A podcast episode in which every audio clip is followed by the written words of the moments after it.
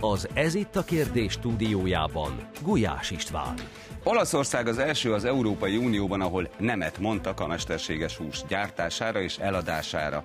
A római parlament alsóházában komoly politikai vitát, majd utcai zavargásokat eredményezett a törvény megszavazása. De vajon hogyan lehet ideológiamentes a jövő élelmiszere, és tényleg ezzel mentenénk meg a földünket? Ez itt a kérdés. Kezdünk. Érkezik hozzánk Stumpfbíró Balázs összeomlás kutató, aki szerint a valódi élelmezési válság hatásait ma még elképzelni sem tudjuk. Az oktatásnak elengedhetetlen szerepe van egy fenntarthatóbb mezőgazdaság és élelmiszeripar felé történő elmozdulásban. Ezt már Maró Zalán, a Budapesti Corvinus Egyetem tanársegédje vallja. És velünk lesz még Kredics László, a Szegedi Egyetem mikrobiológiai tanszékének egyetemi docense, aki úgy látja, a mikróbák világa segítségünkre lehet a mezőgazdaság fenntarthatóságának biztosításában.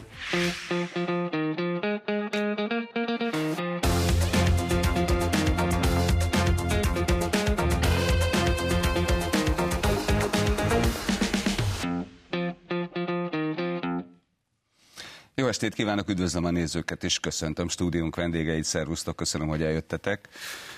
Egy egészen hétköznapi kérdéssel kezdem, szerintem mindenki föltette már nektek, a hallgatóitok, a, a közönségetek közül, de azért kérdezem én is még egyszer, mekkora a baj? Balázs. Felmérhetetlen. De ezt most komolyan mondod? Abszolút komolyan. Tehát ez egy irreverzibilis folyamat, amiben benne vagyunk? Én őszintén hiszem, de nem is talán az olyan, hogy hiszem, hanem a, a megismert adatok alapján úgy gondolom, hogy sem megállítani, sem visszafordítani, de érdemben lassítani sem tudjuk. Hozzáteszem, nem is igazán akarjuk. László, szerinted? Nagy a baj, és hogy mennyire megfordíthatatlan, azt nem tudom megítélni, de mindent meg kell tennünk annak érdekében, hogy megpróbáljuk megfordítani. Zalán, te vagy a legfiatalabb, mennyire vagy optimista? Én nagyon optimista vagyok, főleg látva az egyetemi hallgatóinkat. Én optimista vagyok, és hiszem azt, hogy eh, van egy olyan generáció, aki ezeket a problémákat meg tudja oldani. Ugye az apropója a beszélgetésünknek az, hogy Olaszországban a műhús előállítását és, és forgalmazását gyakorlatilag betiltotta a parlament.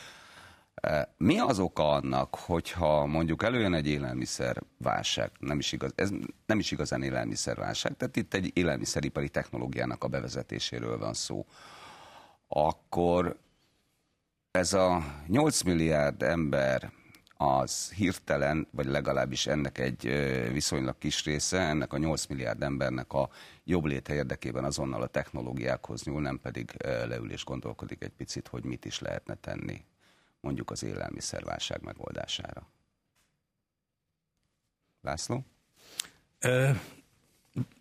Gondolkodunk, leülünk, de hát én kutatóként azt tudom erre válaszol, válaszolni, hogy a technológiák nyújtják számunkra legjobb lehetőséget, hogy bizonyos konkrét problémákkal meg tudjunk küzdeni. Itt a műhús kapcsán még annyit tennék hozzá, hogy itt ugye két dolog között kell különbséget tenni. Klasszik, klasszikus értelemben vett műhús az a növényi alapanyagokból készült hús pótló vagy hús helyettesítő termékeket jelenti. Itt igazából amiről szó van, az a laborhús, tehát a szövettenyésztési technológiával előállított izom, illetve zsírszövet, ami egy nagy tudományos áttörésnek minősül. Na de hát a természet kitalálta az évmilliárdok alatt, hogy hogyan kell izom és zsírszövetet előállítani, akkor miért kell nekünk? Azért, mert megtehetjük. Ez így van, tehát nyilván itt a kérdés az az, hogy ezekkel az új lehetőségekkel a jövőben hogyan kíván élni az emberiség. Tehát itt nem, nyilván nem arról kéne, hogy szó legyen, hogy ezzel mi most leszeretnénk váltani azt, ami eddig jól működött, viszont mint egy új lehetőség a népesség növekedés, illetve az azzal járó élelmiszer igény növekedés orvoslására, megoldására, ez is egy opció lehet bizonyos kontextusban. Igen, Mindenre egy... megoldás a technológia?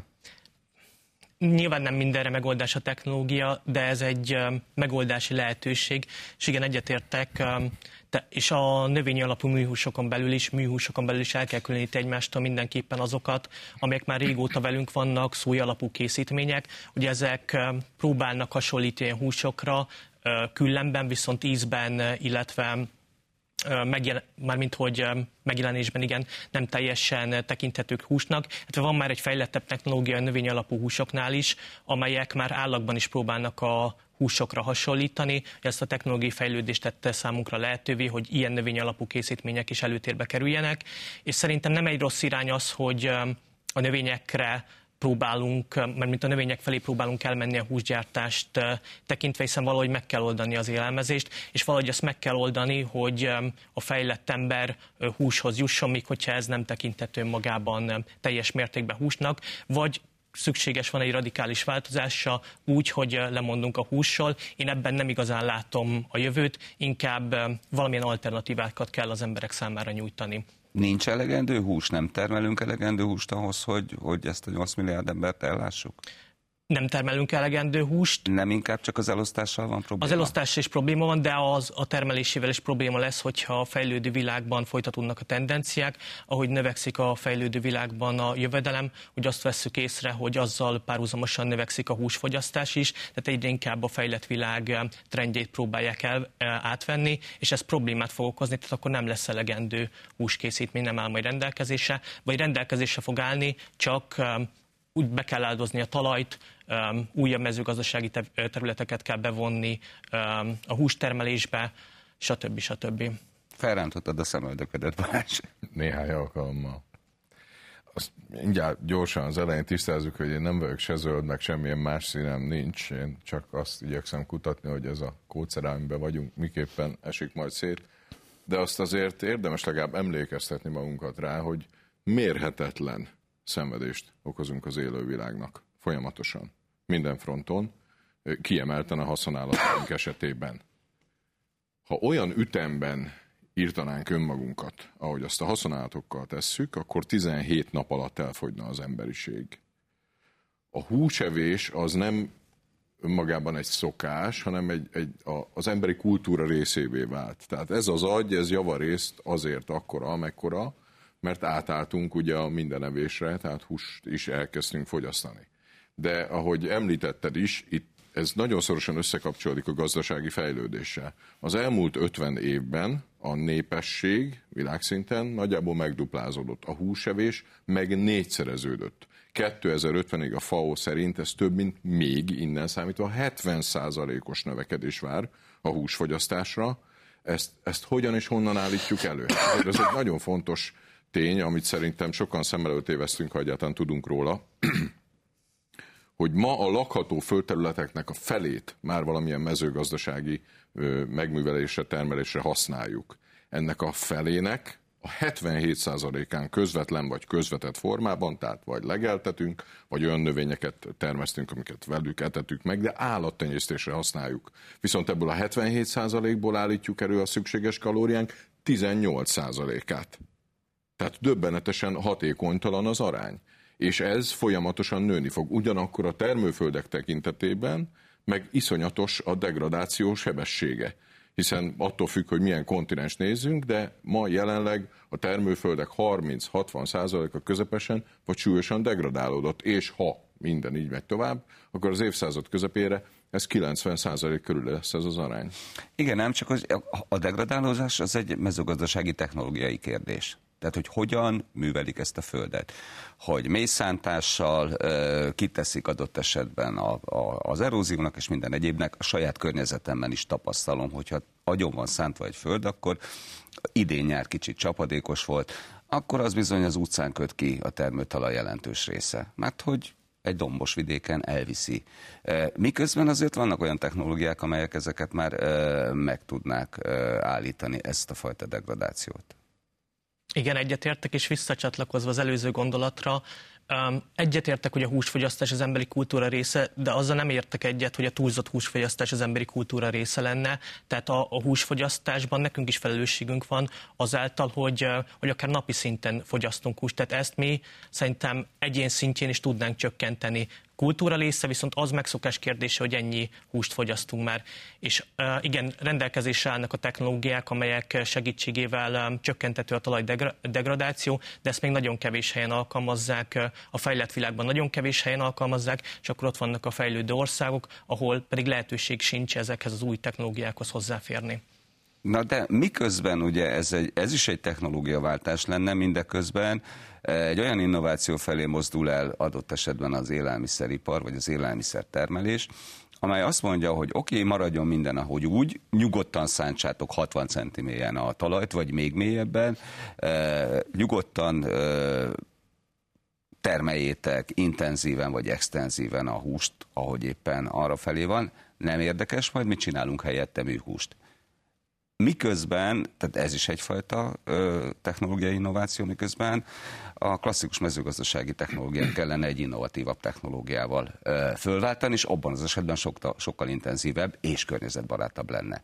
Tehát miért nem azzal foglalkozunk, ami könnyen elérhető, miért akarunk inkább valami olyan felé mozdulni, hogy megmutatjuk, megcsináljuk, mert megtehetjük. Tehát az Isten embernek egyfajta ilyen képét mutatjuk a világnak. Ezzel teljesen egyetértek. Tehát az alapvető cél az az kell, hogy legyen, hogy a jelenlegi rendszereinket, amik hagyományos élelmiszerek előállítására szolgálnak, mezőgazdaság, élelmiszeripar, minél környezetbarátabbá és fenntarthatóbbá tegyük. És ezen a területen is óriási jelentősége van a technológiai fejlesztéseknek. Nyilván az új technológiák, az új fehérje források, lehet itt gondolni egyébként a szintén sláger témaként sokat emlegetett rovarfehérjére is, azok kiegészítésképpen megtalálhatják a helyüket ebben a rendszerben. Tehát én itt nem ellentétet látok a két úgymond csapás irány között. Konkrétan mondjuk a rovar fehérjék esetében jó példa és klasszikus példa az úgynevezett körforgásos technológiákra a fekete katonalégynek az esete, ami nem invazív faj, tehát bárhol lehet viszonylag könnyen fenntartani, tenyészteni, nagyon nagy méretű lárvákat képez, és ezek szinte mindenféle élelmiszer, hulladék, anyagot képesek felenni tulajdonképpen. És mit lehet velük kezdeni? Takarmányként lehet, kiváló minőségi takarmányként lehet ö, őket használni az állattenyésztésben, elsősorban szárnyasok, illetve sertéstartásban. Tehát én sokszor azt érzem, hogy az új technológiák versus hagyományos mezőgazdaság között nyílt egy kvázi ideológiai vita, holott a kettő az, az nagyon sok ponton összekapcsolható és előremutató lehet. Lehet, hogy ez is egyfajta nagyon fontos dolgot mondtál, bocsánat. Így beugrott egy következő kérdés, de azért itt álljunk meg egy pillanatra. Tehát itt ideológiai problémákról is beszéltél a technológiai problémák mellett, ugye? Valóban ideológiák kezdik el különböző nem feltétlenül gazdasági, hanem adott esetben akár politikai ideológiák kezdik el befolyásolni ezeket a technológiákat. Azért mondom ezt, és azért kérdezem, mert hogy, és vissza a műhúshoz, vagy a nem növényi alapú, hanem, hanem valóban hús alapú, de tenyésztett húshoz, mesterségesen tenyészt, mesterséges húshoz, akkor azért annak, azt én olvastam, hogy ennek az előállítása, egy kilogramnak az előállítása most minimum négyszer annyi károsanyag kibocsátással jár, és maximum más, más maximum 25-ször annyi, tehát negyed tonna széndiokszidot termel, illetve másfél tonna széndiokszidot terhelhet a különböző technológiákkal, mint egy kilogramnyi természetes marhahús, aki egyébként a maga módján azért tolja rendesen magából a metánt, hiszen így működik a, az emésztése szegénynek. Ideológiai kérdés? A környezetvédők, a, a zöld tálibok beindultak, a, a, az állatvédők azt mondják, hogy ne bántsuk a bocikat? Ennek a megítélését másokra bízom, de hát miben, miben nincsen ideológia az emberi, emberek világában. Ugye narratív lények vagyunk, muszáj, hogy belevigyük, de én sokkal markánsabb problémának látom azt, hogy jelenleg, bármikor történt bármi, de jelenleg ahhoz, hogy megetessük ezt a 8 milliárd embert így vagy úgy, egyszerűen szükség van az ipari mezőgazdaságra. És most nem feltétlenül arra gondolok, hogy szántunk vagy nem szántunk, de az ipari mezőgazdaságra, ami súlyos mértékben fosszilis energiákon alapszik. Legyen az műtrágya, vagy különböző rovarírtószerek mert hát a növények java része, amik ugye az energiájukat úgy ö, csoportosítottuk át, hogy az immunrendszerük helyett a termésükre fókuszálnak, gyakorlatilag nem lennének életképesek ilyen léptékű támogatás nélkül.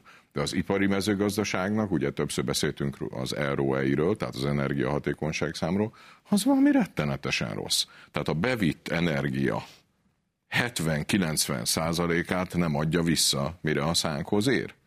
Mind a mellett, hogy természetesen ezzel a technológiával, amivel most élünk, például a szántással folyamatosan pusztítjuk, degradáljuk a talajt. Miközben az évszázad közepére nagyjából 70%-kal több kalóriára lenne szükség, hát akkor honnan szedjük azt a mennyiségű termőtalajt? Hát nem, egyszerűen onnan jó öreg módszerrel bevált, már elveszük attól, akinek van. Tehát a globális erdőírtás 75%-áért a mezőgazdaság felelős, és ahhoz, hogy megetessük a konvencionális technológiákkal azt a majdani 10 milliárd embert, ahhoz 10 millió négyzetkilométernyi erdőt kell kivágnunk 30 éven belül. Ez nagyjából Kanada mérete.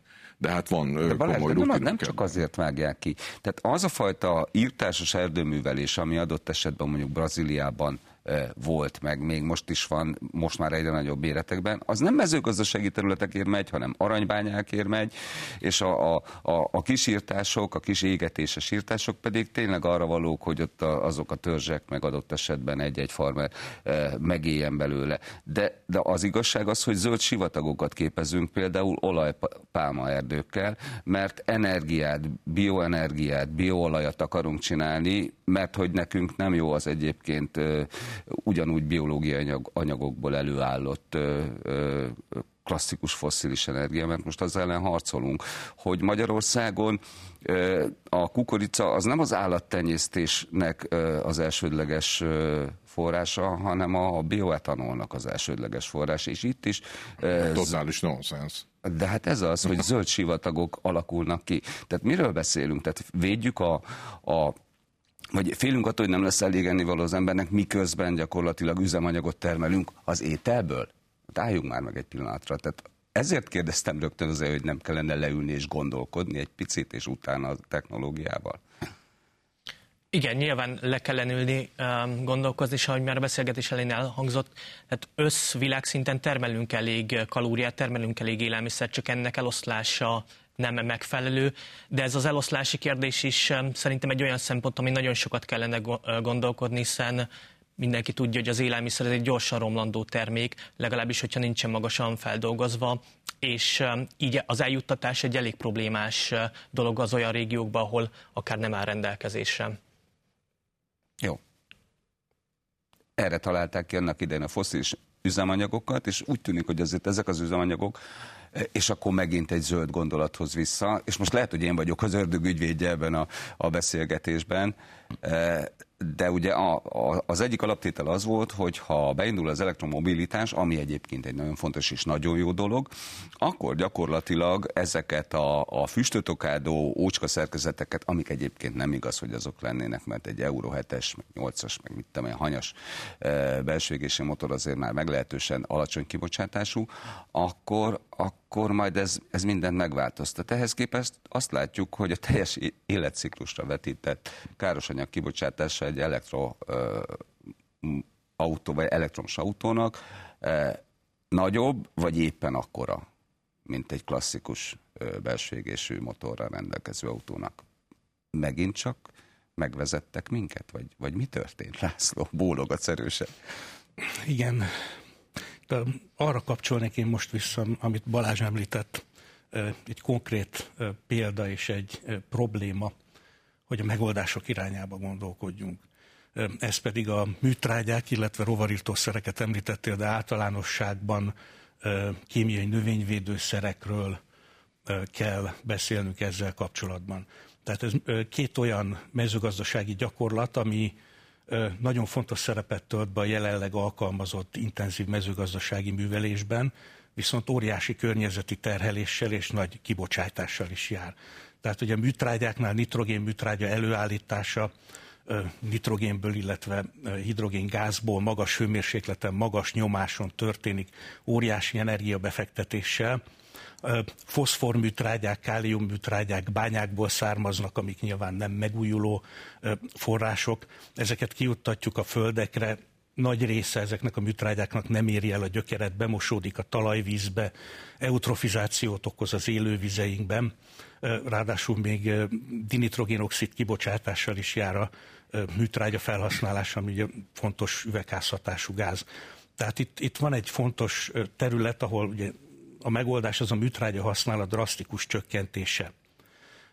Hogy lehet ezt megvalósítani? Mik, mik azok a pozitív irányok, amerre érdemes elmozdulni. Az egyik nyilván a precíziós mezőgazdasági művelésnek a lehetősége, amikor műholdas felvételek, drónos felvételek alapján ugye az egész technológiának az a célja, hogy csak ott, csak akkor és csak annyit, amennyit szükséges és ahol szükséges kijuttatni. De itt hoznám be az én szükebb szakterületemet a képbe, ami a mikrobiológia. Tehát a mikrobák világához nyugodtan fordulhatunk segítségért. Adott nem esetben, lennénk, ha nem lennének.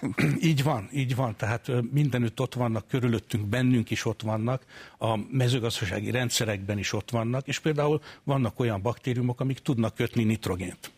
És hogyha belőlük készítményeket, talajkezelő készítményeket fejlesztünk, akkor tudunk segíteni a növény nitrogén ellátásának a biztosításában. Olyan típusaik is vannak ezeknek a baktériumoknak, amik nem szabadon élő formában kötik a nitrogént, hanem elsősorban a pillangós virágúak esetében szimbiózist képeznek a növényel. Belőlük is lehet pillangós virágúakra, ilyen kultúrákra oltóanyagokat fejleszteni.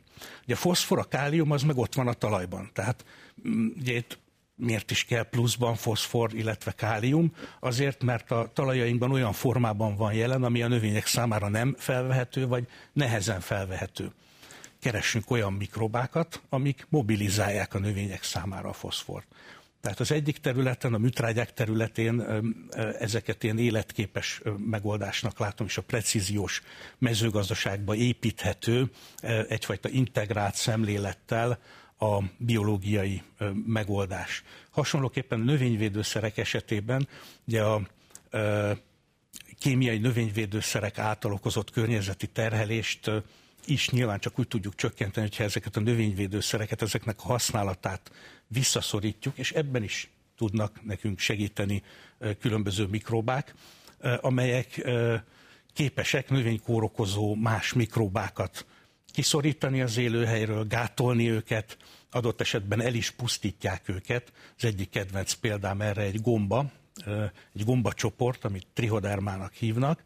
Ezek a gombák képesek a kórokozó gombák körét tekeredni, fonalai körét tekeredni, bebújnak, behatolnak a cél gombának, a hifájának, fonalának a belsejébe, és egyszerűen elfogyasztják biológiai védekezési készítményeket, biokontroll készítményeket fejleszthetünk az ilyen mikroorganizmusokból, és felhasználhatjuk őket a növényvédőszerek de László, és akkor mi lesz a petrolkémiai üzemekkel? Mert itt jön a következő kérdés, hogy oké, okay, ez egy fenntartható rendszer lehetne adott esetben. De Balázs arról is beszélt, hogy tulajdonképpen azért uh, toljuk bele ezt a rengeteg anyagot a növényeinkbe, meg az állatainkba is adott esetben, mert ők elvesztették a védekező képességüket. És erre kialakult egy iszonyatosan nagy tőke befektetéssel egy ipar, amely szeretné ezt a tőkét visszaszerezni, sőt, extra profitot szerezni, szerezne, szerezni ebből. És innentől kezdve kérdés, hogy most jó, hogy vannak biológiai védekezési lehetőségek, de hát akkor mi lesz a glifozátokkal? Hát azért ugye úgy szól, hogy keresd a nőt, hát szerintem keresd a pénzt ebben a világban, ahol ma élünk.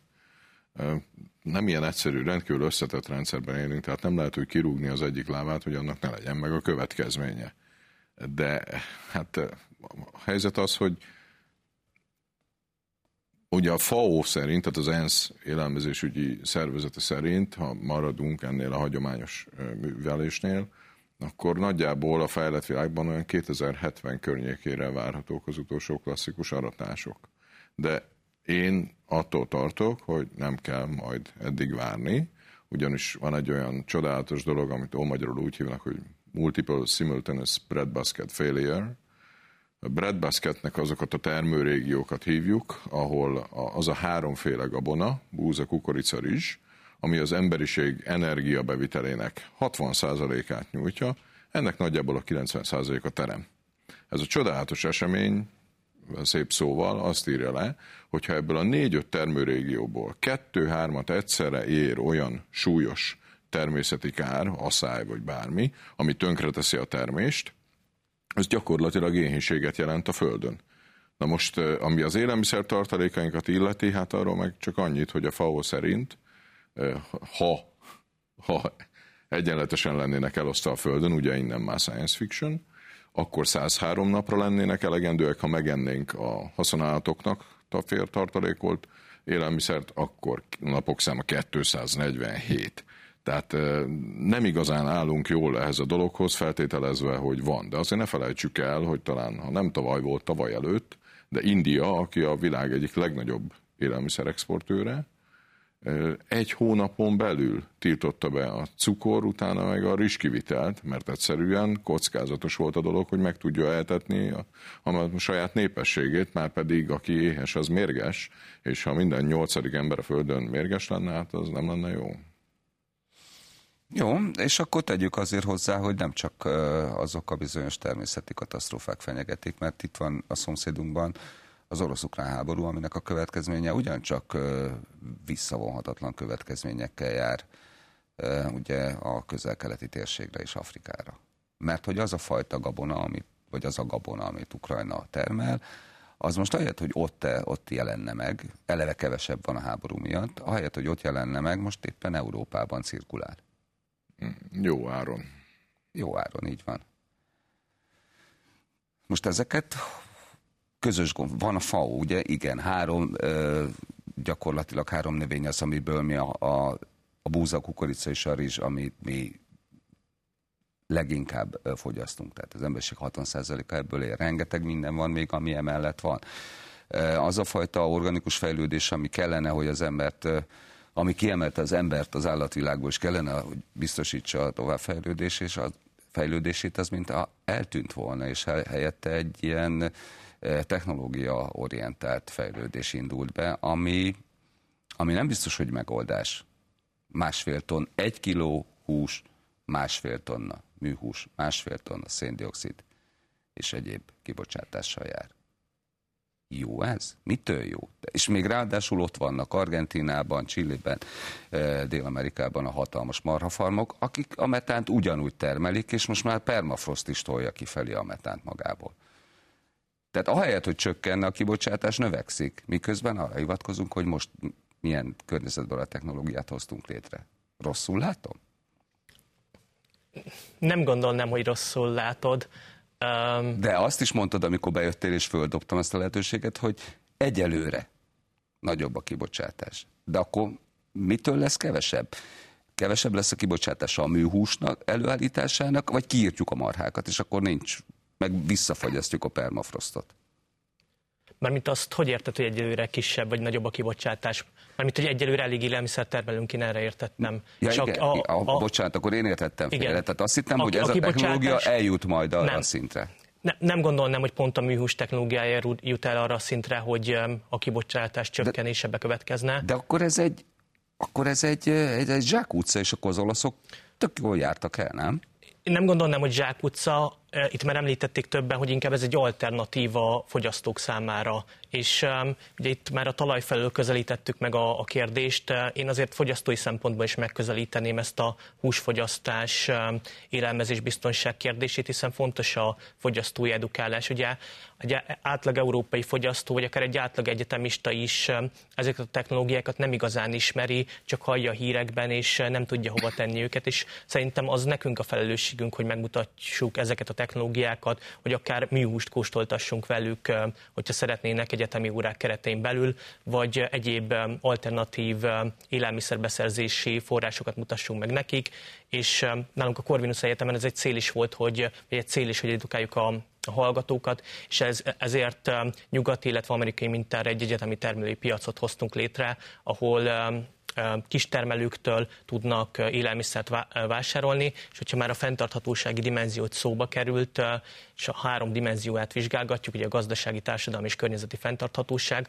akkor ez a rövid élelmiszerellátási lánc, ez az egyetemi termelői piac segíti a gazdasági fenntarthatóságot, hiszen a termelők magasabb jövedelemhez tudnak jutni, nem fölözik le az ő jövedelmüket. A társadalmi szempontból is egy fenntarthatóság valósul meg, hiszen megvalósul a termelő és a fogyasztó közvetlen interakciója, illetve a fogyasztó információt szerezhet a különböző termékek előállítási módjáról, és a környezeti fenntarthatóság a rövid élelmiszer ellátási láncok esetén egy kérdés, hiszen itt az élelmiszer mérföldeket kell megvizsgálni, tehát előfordulhat az, hogy mondjuk egy Spanyolországból érkező paradicsom, készít, paradicsom szállítmány esetén kisebb a károsanyag kibocsátás, mint hogyha termelői piacon vásárolnák, viszont hogyha odahozzuk az egyetemistákhoz az egyetem mellé ezt a termelői piacot, akkor kisebb a kibocsátás, hiszen az egyetemisták amúgy is bejönnének órákat hallgatni, így az egy plusz tevékenység számukra, és én azt azt gondolom, hogy, hogy a környezeti fenntarthatóságról beszélünk, akkor fontos, hogy a környezeti fenntarthatóság valamilyen gazdasági fenntarthatósággal is párosuljon, hiszen az ilyen kezdeményezésekre, hogy mondjam, nagyobb a figyelem, vagy ilyen kezdeményes, kezdeményezések nagyobb hangsúlyt szoktak kapni, és összességében én a fogyasztók edukálásában is látom a megoldást, hiszen hogy én is elhoztam statisztikákat, például egy átlag európai ember 100-130 kg élelmiszert pazarol el éves szinten, és egy átlag európai ember olyan 700-800 kg élelmiszert fogyaszt el éves szinten. Azért láthatjuk, hogy a pazarlás egyötöd, egy, egyhatod arányt tesz ki. Hogyha az élelmiszer pazarlást csökkenteni tudnánk, és a fogyasztók edukálása a mi feladatunk, és el kell mondani a fogyasztóknak azt, hogy az élelmiszer, élelmiszer pazarlás mekkora környezeti terhelése jár. Például ugye a, a nem elfogyasztott élelmiszer már alapból rengeteg energiát emésztett föl, és nagyon sok kutató azt mondja, hogy a klímaváltozás egyik oka az, hogy a felesleges élelmiszert meg kell nekünk semmisíteni, és a felesleges élelmiszer megsemmisítésével jelentős károsanyag kibocsátás is keletkezik, nem beszélve arról, amit említettem, hogy ezek előállítása nyilvánvalóan egy energiaigényes folyamat volt, ahogy itt már az urak is említették. Na de hát azért a fenntarthatóságnak jelentős részben hát hogy is mondjam, ellentmond az, hogy, hogy a, a fogyasztás az viszont egyfajta hát divattá, különösen a fejlett nyugaton divattá és trendé vált, tehát minél gyorsabban, minél többet, minél hamarabb leváltva, még a second hand esetében is, tehát hogyha valaki second hand ruhákat hord, az is adott esetben mondjuk Angliából, sőt lehet, hogy még távolabbról érkezett ide, tehát ha belegondolunk, akkor a, eleve az első számú te, fogyasztott termékünk, az pedig minden valószínűség szerint a távol-keletről érkezett, tehát hogyan lehet fenntartani azt a, azt a, azt a globális fogyasztást, amiben a, a megtett kilométerek száma az, az a, a milliárdok felé közelít már? Bocsánat, ez nem fenntartató, ez nem is kérdés, de nekem nagyon tetszett az, amit felvetettél, hogy akkor mennyire járható az a műhús, mint út, és a kibocsátás.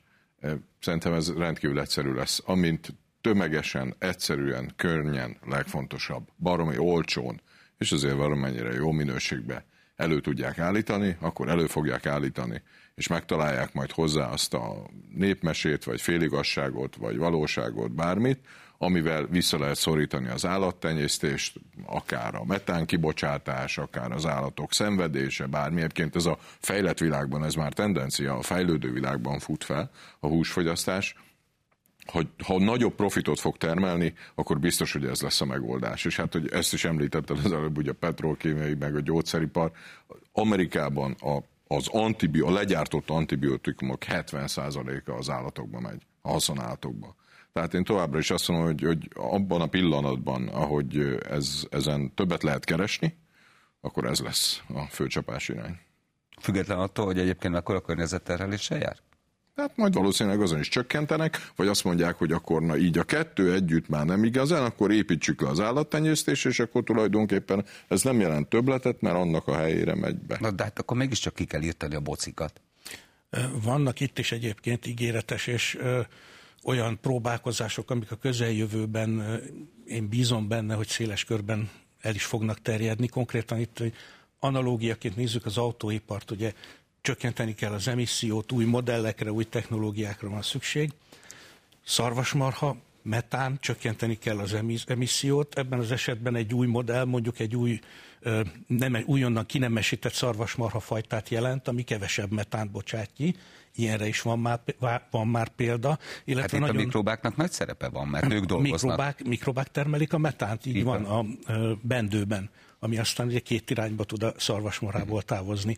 De itt egy nagyon fontos kutatási irány az az, hogy a takarmányhoz különböző adalékok, adalékanyagokat keverve is csökkenthető a szarvasmarháknak a metán kibocsátása méghozzá drasztikusan. Találtak egy vörös tengeri algát, amiből nem is kell olyan nagyon nagy mennyiséget takarmány kiegészítőként hozzáadni a takarmányhoz, ami letekeri tulajdonképpen a metán képződést. Tehát vannak itt biztató technológiák a láthatáron. Ha már te, megint csak technológia, és nem, nem, nem akarom elengedni a műhúst. Ugye van egy olyan kutatás, amely szerint egy, egy szarvasmarhából vett egyetlen egy szövetminta alapján olyan mennyiségű húst tudnak kitenyészteni, amely gyakorlatilag 20 ezer szarvas marhát ö, mentene meg a levágástól. Na most ez két szempontból. Tehát ez a fajta tenyésztés, hogyha ha csak a, a négyszeres ö, károsanyag kibocsátást nézzük, ez olyan, mint hogyha 80 ezer szarvasmarhát tenyésztettünk volna 20 ezer helyett. De csak 20 ezeret tudunk megenni mert annyi termett. De van 25-szörös lehetőség is. De hát itt folyamatosan arról van szó, és teljes joggal, hogy mennyire finomodik a technológia. Hát azt lássuk, hogy ez az egész műhús történet, ez szerintem érdeimben nincsen tíz éves.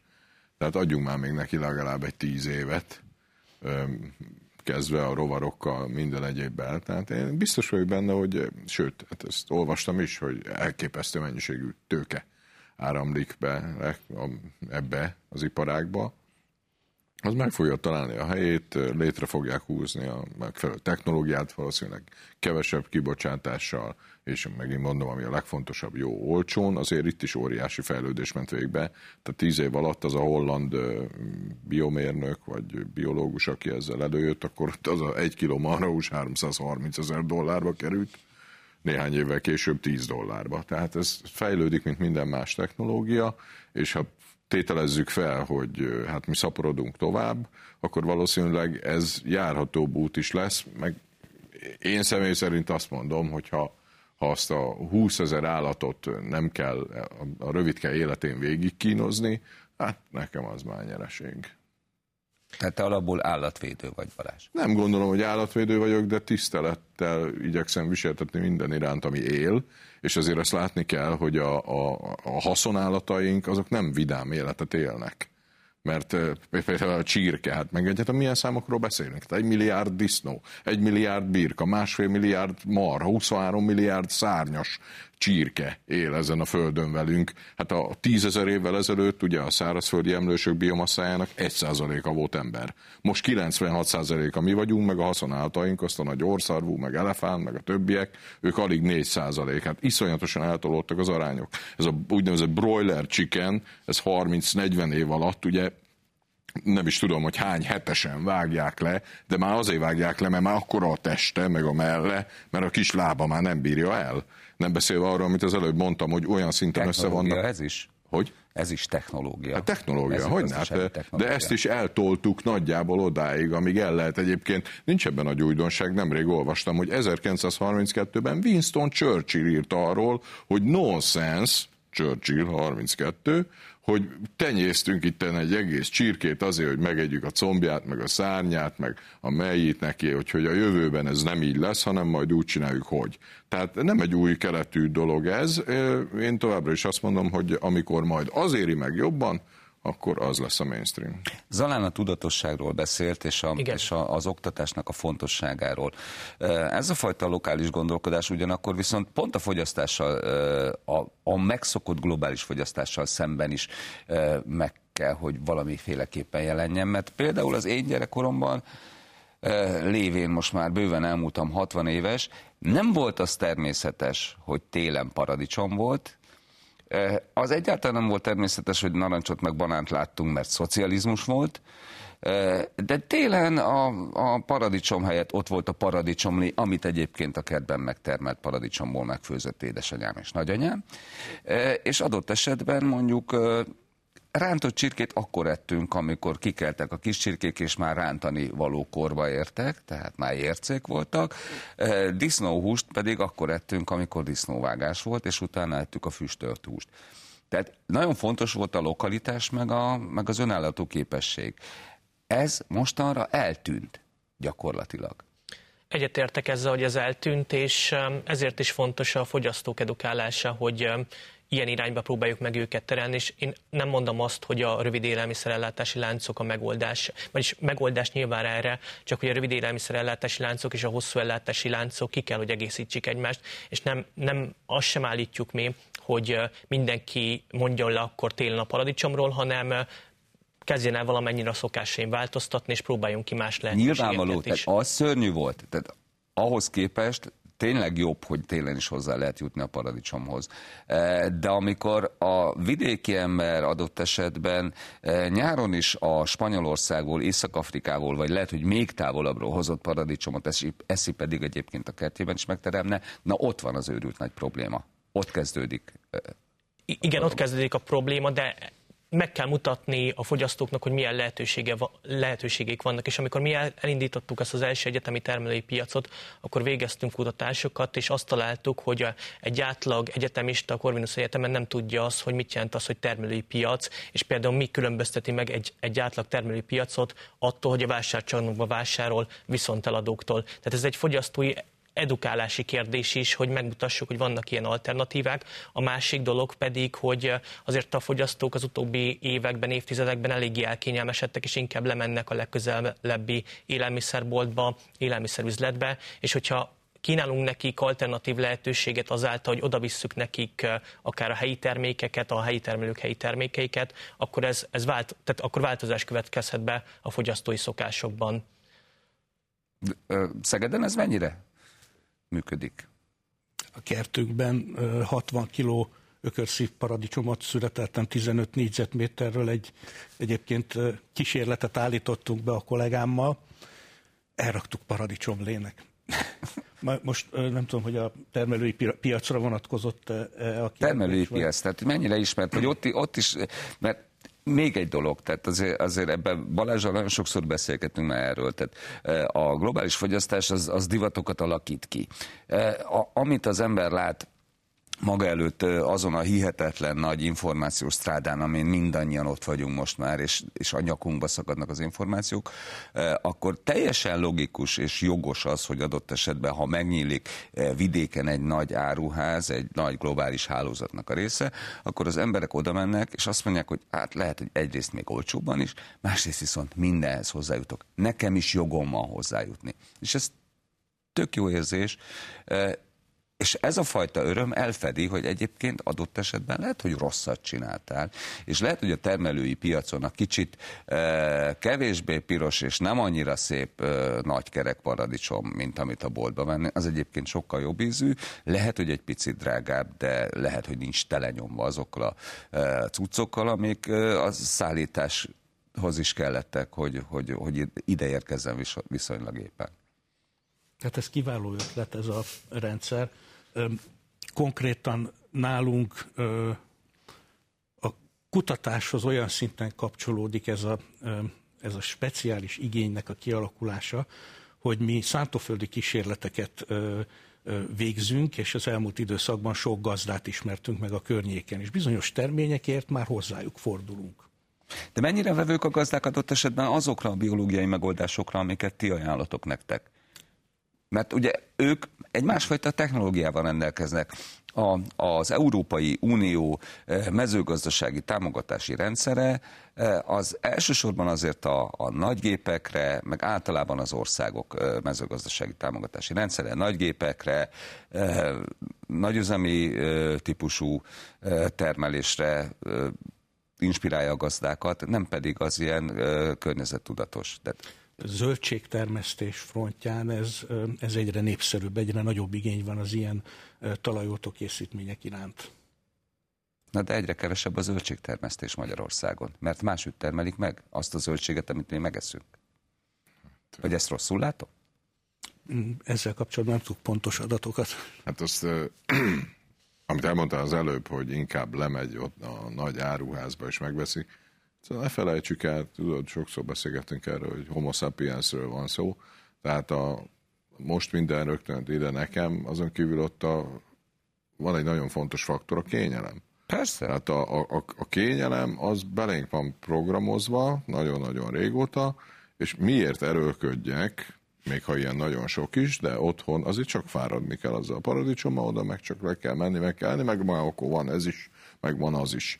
És azért Magyarországon élünk, tehát az ára sem mindegy, még ha éppen elszállni készül is. Azért én beszélek olyan mondjam, ilyen egy-két személyes családokkal, akik, akik biogazdálkodással foglalkoznak, iszonyatos munka megtermelni Persze. akár csak azt az élelmiszert, idő, energia, pénz, amit mondjuk ellátja őket. De azért ne felejtsük el, hogy ebben az országban, ráadásul akkor, amikor nem is állt kifejezetten erős lábakon, volt egy hangya szövetkezet aminek pont az volt a lényege, hogy összekeverje, hogy összekösse a termelőket a fogyasztókkal, és azért azt most is meg kell mondanom, mert láttam jó néhány helyen, és talán Nyíregyházáról indult talán, de hogy ott az egyik legerősebb, ezek az úgynevezett kosárközösségek, amik ugyanezen az elven alapulnak. Tehát a fogyasztót közvetlenül összekötik a termelővel, és ő nem termel a világba, hanem annyit termel, amennyit egyébként megrendelnek tőle, és azt részben előre ki is fizetik.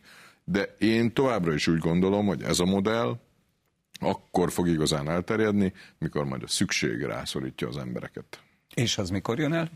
Utolsó öt percben vagyunk. Mikor lesz a szükség időszaka, mikor történik meg? Ö, Most vagyunk 8 milliárdan. Má, Tavaly november 15-e óta vagyunk 8 milliárdan, azóta már sokkal többen. Van egy népességszámláló, nagyon pörög. Pörög, pörög. Nagyon pörög. Nagyon, meg lesz az a 9 szerintem a 30-as évek elején, ha csak nem történik valami. Jaj, de jó a kérdés, mert mindjárt akarózhatok Macron elnökkel. Hát ő tavaly mondta talán, hogy emberek bekö, beköszöntött a, a szükség és a hiányok kora. Tehát a, a nehézségek korát éljük, az utóbbi három évben szerintem már szerintem mindenki számára érzékeltő, ez fokozódni fog. Tehát hosszú távon nézve, mondhatjuk úgy is, hogy évről évre rosszabb lesz, de ahogy egyik válság a másikba ér, mert ugye ez lenne a polikrízis lényege, hogy, hogy a polikrízis végeredménye sokkal súlyosabb, mint az azt adó összes válság végeredménye külön-külön összeadva, mivel rekombinálódik, súlyosbítja egymást, ezeket mind meg fogjuk érezni. És az egyik, szerintem az egyik legsérülékenyebb és legproblematikusabb lehetőség az bizony az élelmiszerválság lesz. Tanár úr, szerinted? Hát a szükség, úgy is mondhatjuk, hogy már 20 éve is szükség lett volna, vagy 40 éve is szükség lett volna az ilyen irányú gondolkodásra, hogy ne jussunk el idáig, tehát azóta is folyamatos szükség van. Változott meglátásom szerint a, a hozzáállás gazdálkodói részről is, tehát például 20 éve úgy nagyjából senki nem is nagyon tudta még, hogy mik azok a talajoltó készítmények. Most meg már azért elég sok cég keres minket, gazdálkodó is keres minket ilyen megoldási lehetőségek kapcsán, tehát itt látok egy pozitív elmozdulást ezen a területen a mezőgazdaságban. A precíziós mezőgazdaság rohamos térnyelése az, az szerintem probléma megoldási szempontból gondolva itt a, a, a, a környezetszennyezési terhelésre, a kibocsátásra, egyebekre. A vízmegtartó képesség szempontja is nagyon fontosak itt, a hidrogeológia. Így van, tehát az nagyon üdvös, hogy ez, ez a, az új szemlélet, illetve ez az új technológia kezd terjedni a mezőgazdaságban. Zalán? Igen, egyetértek az előttem szólóva, szólókkal, hogy, hogy ezeknek a változásoknak már el kellett volna kezdődni, és egy részük el is kezdődött, és, és talán egyszer elélünk egy olyan tudatossági szintre, mint gazdálkodói oldalról, ahogy László említette, mint fogyasztói oldalról, hogy ezeket a problémákat valahogy megoldjuk. Viszont mi azt tapasztaljuk, hogy az egyetemisták nyitottak az ilyen megoldásokra, nyitottak, egyre inkább nyitottak a fenntarthatóságra, beszélnek a fenntarthatóságra, és ők talán már egy olyan világba születtek benne, a 20-as korosztály vagy tízes korosztály, akiknek az egész életét végigkíséri a fenntarthatóság, és ennek hatására talán ezek a változások be fognak következni. Egyetlen egy perc. Segíti ezt jelenleg a, a politika? A reguláris politika, azt a fajta elképzelésrendszert, amit ti itt fölvázoltatok? Balázs? Nem. A politika egyértelműen az érdekek világa, és hát az érdek jelenleg az ma elsősorban üzleti érdek. László? Hát tudománypolitikáról, hogyha beszélünk, és pályázati lehetőségekről, akkor azért sokkal jobb a helyzet ilyen szempontból. Igen, én pedig szakpolitikai szempontból közelíteném meg, hogy, hogy a, például a termelői piacokra vonatkozó szabályozás egyszerűsödött Magyarországon, tehát nyitott a, a döntéshozó, a szabályalkotó az ilyen kezdeményezések felé. Kérdés, hogy a globális politikai érdekek, a lokális politikai érdekeket hogyan tudják vagy akarják felülírni. Köszönöm, hogy eljöttetek, köszönöm, hogy itt töltöttétek ezt az 52 percet. Önök az Ez itt a kérdés lettek, műsorunkat újra megnézhetik a mediaclick.hu-n, és a Youtube-on is, valamint meghallgathatják a Spotify-on. Vajon a második hidegháború korát éljük? Az Ez itt a kérdés volna példásában annak járunk utána, hogy honnantól hidegháború Kína és az Egyesült Államok nagyhatalmi rivalizálása. Én kollégáim nevében is köszönöm mai megtisztelő figyelmüket. Legyenek velünk holnap is, viszontlátásra!